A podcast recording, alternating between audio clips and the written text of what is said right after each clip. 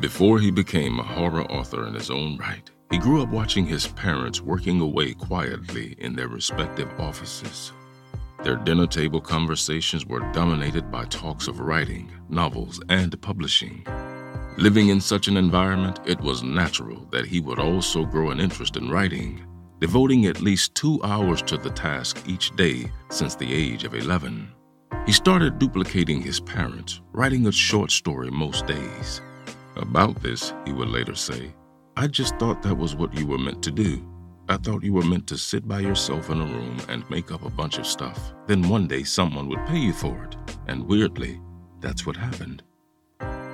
Welcome to House of Words, a podcast about writers, structures, and haunted items. I'm your host, Jason Nemore Hardin, and on this episode, the first of 2023, we explore the origins and writing routine of Joe Hill and his debut novel, The Heart Shaped Box.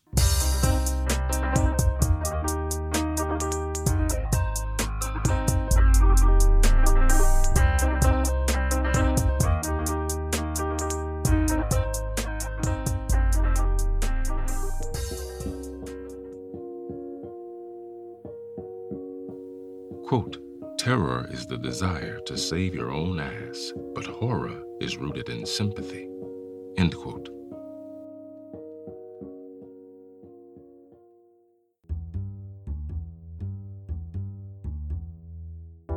Joseph Hillstrom King was born on June 4, 1972, to writers Tabitha Jane King and Stephen King. His birth came a year before his father had his debut novel, Carrie, accepted for publishing and his career skyrocketed. Until 1975, the family lived in various places, including Boulder, Colorado, before eventually settling down in Bangor, the third largest city in Maine. It was here that Joe would spend his formative years.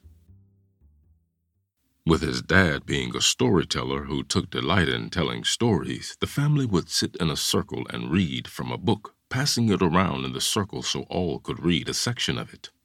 It sounds very 19th century, but it's all true, Hill would later say in an interview.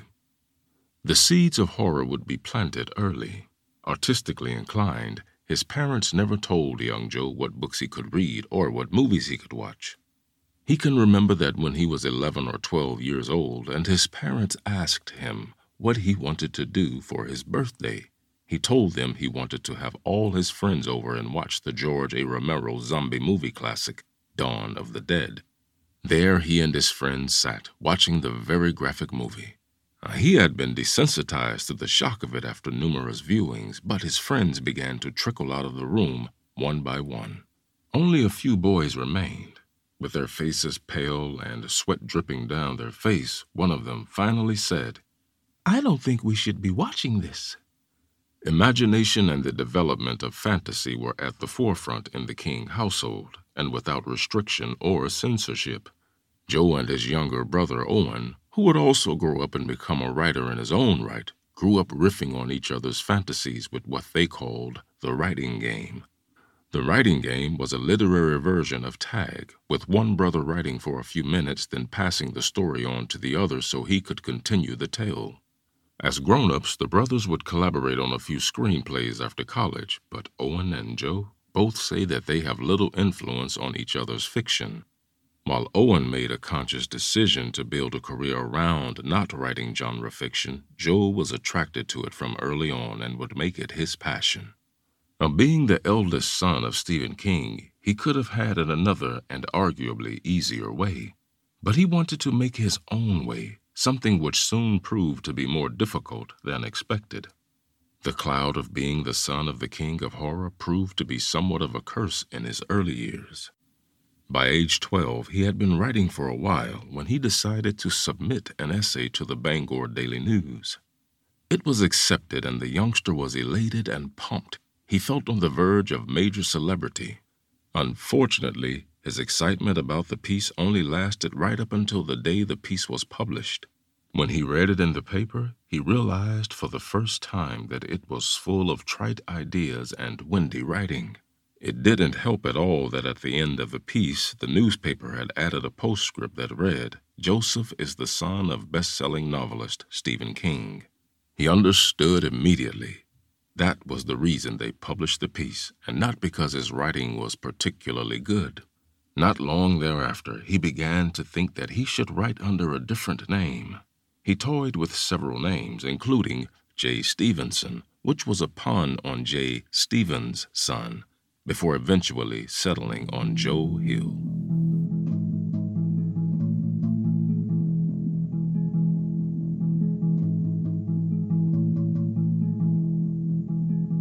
By the time he finished elementary school, he had authored several full length books.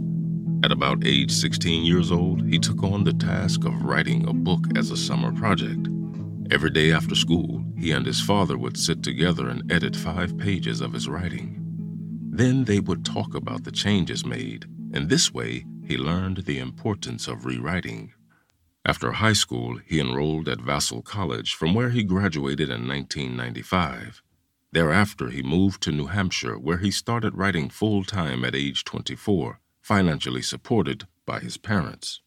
His early efforts were met with little success. I got a lot of written personal rejections, he said. They'd all say, We really like this on a technical level, but I don't think they have an interior life. Those stories didn't excite them, and they didn't excite me either. The first full length work he submitted for publication under his pseudonym was what he referred to as an epic fantasy novel. But it was a fantasy novel that didn't conform to established rules of the genre. He envisioned it as a J.R.R. Tolkien type novel, but written with the values of a John Irving novel. It wouldn't have a quest or dragons, it would be about family and raising children, but it would be set in a fantasy world. When it was turned down everywhere, he toyed with the idea of submitting it under his real name. He was genuinely pleased with the book and wanted to see it published. After that, he said, maybe there was some feeling like, uh, you know, maybe you should. But I actually kind of wound up feeling like the pen name had done its job. If it wasn't good enough to get accepted on its own merits, then that was a healthy thing. For years after his epic novel was rejected, Hill kept the fantasy genre at arm's length until he rediscovered a story that reminded him of the many uses to which fantasy could be put The Jewbird by Bernard Malamud. In this story, a skinny black crow settles in the family's kitchen, cawing, Gewalt a Pogrom, a comic and ultimately dark treatment of anti Semitism. The story, which has been called an homage of sorts to The Raven by Edgar Allan Poe, undid him. Why, he wondered, should his storytelling be straitjacketed by realism? So Joe began writing and selling strange short stories to small literary and genre magazines, which were later collected in his short story collection, 20th Century Ghosts. He was at this point 33 years old. For him, Making a mashup of his identity conferred benefits not unlike those that came with the mashing up of genres. I liked crime stories, suspense stories, fantasy stories, and I felt like if I wrote as Joseph King, I might not want to write genre fiction. But if I wrote as Joe Hill, I could write whatever I wanted. So that's what I did. I had 10 years to write and not have the pressure of being a famous guy's kid.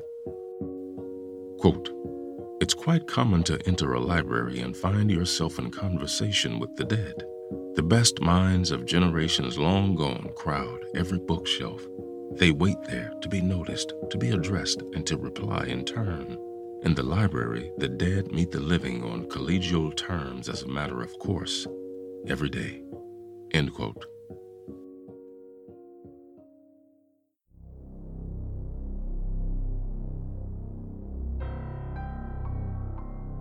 Heart Shaped Box is indeed a genre fiction, a mainstream horror novel that Hill admits follows closely in the path of work that has come before him. The novel is firmly rooted in the haunted house story and progresses into the realm of possession. In it, Jude Coyne, a dissipated rock musician, decides to add one more treasure to his collection of morbid memorabilia a ghost for sale at an online auction site who arrives as ordered. He usually begins a story with a high concept because he feels that an interesting, quirky concept is glue, something that will keep the reader reading for a while. But after that initial concept has been established, he feels that he can carry it further with the most important element in his opinion character. So he builds his stories around characters with interesting inner lives, interesting histories, and odd compulsions, then attempts to figure out who these people are. Once he has a firm grasp on who they are, he feels confident that he'll be able to plop them into any situation and he can basically sit back and watch them fight their way out. Like his father, he allows the story to unfold rather than dictate and pre plan too much ahead of time. Despite seeing himself as a genre writer, the genre being thriller, he feels that opposed to many authors who work from plot, he works from character. When he is working on a story, the first draft is for him and he throws a lot of stuff on the page. He writes whole novellas on the backstories of various characters, throwing them in various scenarios simply to see how they'll react, giving himself a chance to know them better. Every draft after that initial, very fleshed out first draft is for and with the reader in mind. It is then he figures out what the reader needs in order to keep turning the page and provide them with all the information needed. So, despite having written much more about the characters than the readers will ever know, he carefully edits out pieces of information that he deems unnecessary. And though the final product may seem very structured, structure is something that comes after the fact. In the first draft, he says, the book is a mess there are scenes that are out of order and scenes that don't matter, scenes that will ultimately be left on the cutting room floor. There is material that somewhat works to begin with, scenes that start off well but end badly, as well as scenes that begin badly but end up working well. In approximately three to seven drafts, things take more shape, and ultimately, he hopes that every paragraph feels like it's adding up to the whole in some meaningful way.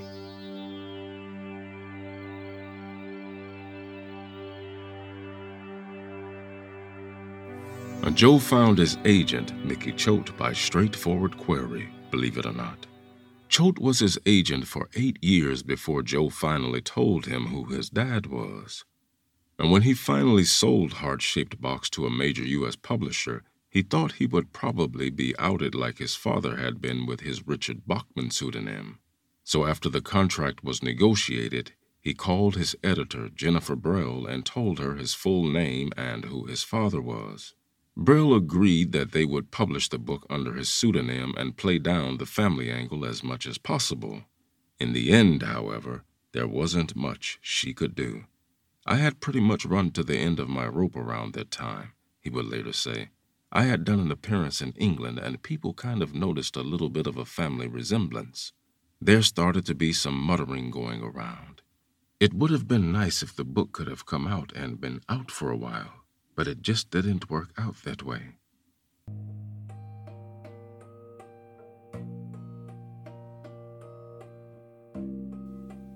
When it comes to his writing routine, he has quite a structured daily routine. He tries to write in the neighborhood of 1,500 words a day, working longhand in an oversized national brand account notebook.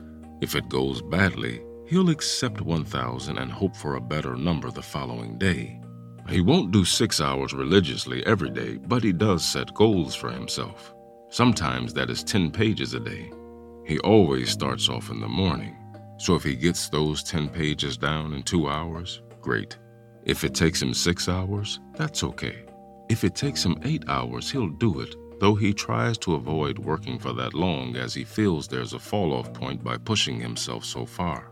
He does work on the weekends as he doesn't like to waste a day trying to get back to speed after taking a day off. Another reason he writes every day is because he doesn't feel centered and like himself until he's got his work out of the way. When he's done writing for the day, which is usually around 1 or 2 p.m., he'll have a salad and read 40 pages of the current book he's reading. The afternoon is for office chores and email. Sometimes he'll write a snail mail to a friend. At some point, he'll also listen to a chapter of an audiobook. Over the course of the day, he'll have four cups of tea, three black, no cream, no sugar. The last cup of the day is green tea with some honey and lemon. He'll watch some show later in the evening and try to hit the sack around 10 p.m. like, quote, an old person. On his own account, it's nowhere very exciting or like an author living on the edge, but it's the quiet habit that seems to suit him perfectly, something his productivity certainly can account for. Concerning his office, he said, One time I wrote this comic where a kid uses an impossible key to unlock his head. Inside his head, there's a secret world filled with dinosaurs and Legos and space invaders and so on. It's a mindscape crowded with the stuff he loves and obsesses over. My office is kind of the same way for me, a rough approximation of what's in my head given physical form. The walls are covered in book covers and comic book art. There are framed poems by Neil Gaiman and Alan Moore flanking the stairwell. There's a bookshelf called the Shelf of Ten, and on it are the next ten books I'm going to read in the order I want to read them. There's another shelf for all the books written by my dad and mom and brother. There's a door built by a sculptor named Israel Skelton called the Ghost Door, based on something from the comic Locke and Key. Now, the psychic center of the room is the desk against the western facing wall where he has written tens of thousands of pages. He's always had a tendency to drift off into the thoughts and ideas in his head, calling himself the kind of guy who would miss the door and walk into the window next to it on account of being so much in his own head. Somehow, this makes it easier for him to get sentences down and figure out how to solve problems when they arrive. He has never found an environment where he wasn't able to write. He's not saying that what he's writing under any condition will be good writing, but he's definitely having fun while writing which makes it easy. He finds that it's important that everything in the story matters and that all the pieces fit tightly together, which he believes a writer gets to through a slow, somewhat arduous process of honing and sharpening and revising, and being ruthless and brutal with yourself about what is needed and not needed. Furthermore, he feels one has to make a vital decision to differentiate between what you as the author love about a story and what the reader will love, and having the strength to remove passages that the author loves but that are not necessary for the reader. He has stated that he has thought about writing stories that are outside of horror fiction, but one thing he is unwilling to abandon is the element of suspense. This element, the ticking time bomb beneath the desk, is what he believes keeps the reader turning the page. So, while he does think he could write something that was not supernatural, he does not think he could write something that was without tension.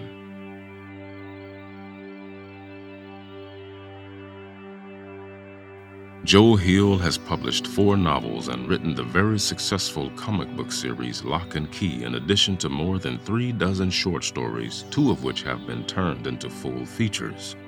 He has won awards, including Bram Stoker Awards, British Fantasy Awards, and an Eisner Award. Like several writers, he likes to keep his private life private. He has told that he lives in a remote part of New Hampshire, not Maine like has been speculated since he grew up in Bangor, Maine.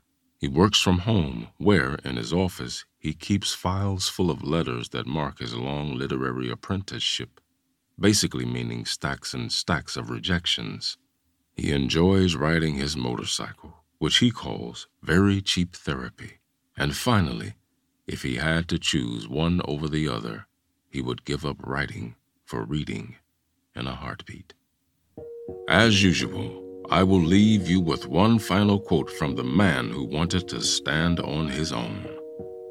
You need to be able to sit there for six hours a day and at the end of the day be able to walk away and let it go. You have to have a kind of blissful acceptance that you might spend two months writing a hundred pages and then throw the whole thing away in a single day. In the book I'm working on now, there's this one part that's about 180 pages long about the bad guy. And I rewrote it about three times and thought about it very carefully, and I think it's a really good piece of work, and decided about a month ago to slash the whole thing. End quote. Thank you for listening. I hope you've enjoyed this episode and will spread the word about the podcast. Once again, I have been your host, Jason Nemore Hardin. We here at House of Words ask that you please consider helping to make this show easier to produce and more frequent by contributing on our Patreon page at patreon.com slash House of Words or paypal.me slash House of Words podcast. Alternatively, you can subscribe and encourage others to subscribe to our YouTube page, House of Words Podcast. Every little bit helps more than you might think. As a final closing, I'd like to thank you all for the year 2022. It's been a wonderful ride, and I hope you've all had a wonderful holiday season. Furthermore, I'm looking forward to 2023, and I hope that you will continue with us on this journey through the world of literature here at House of Words. Until next time, keep turning those pages.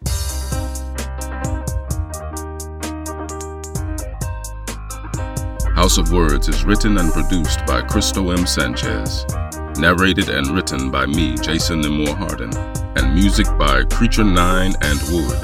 All rights and ownership belong to Cristo M. Sanchez and Jason Nemore Hardin.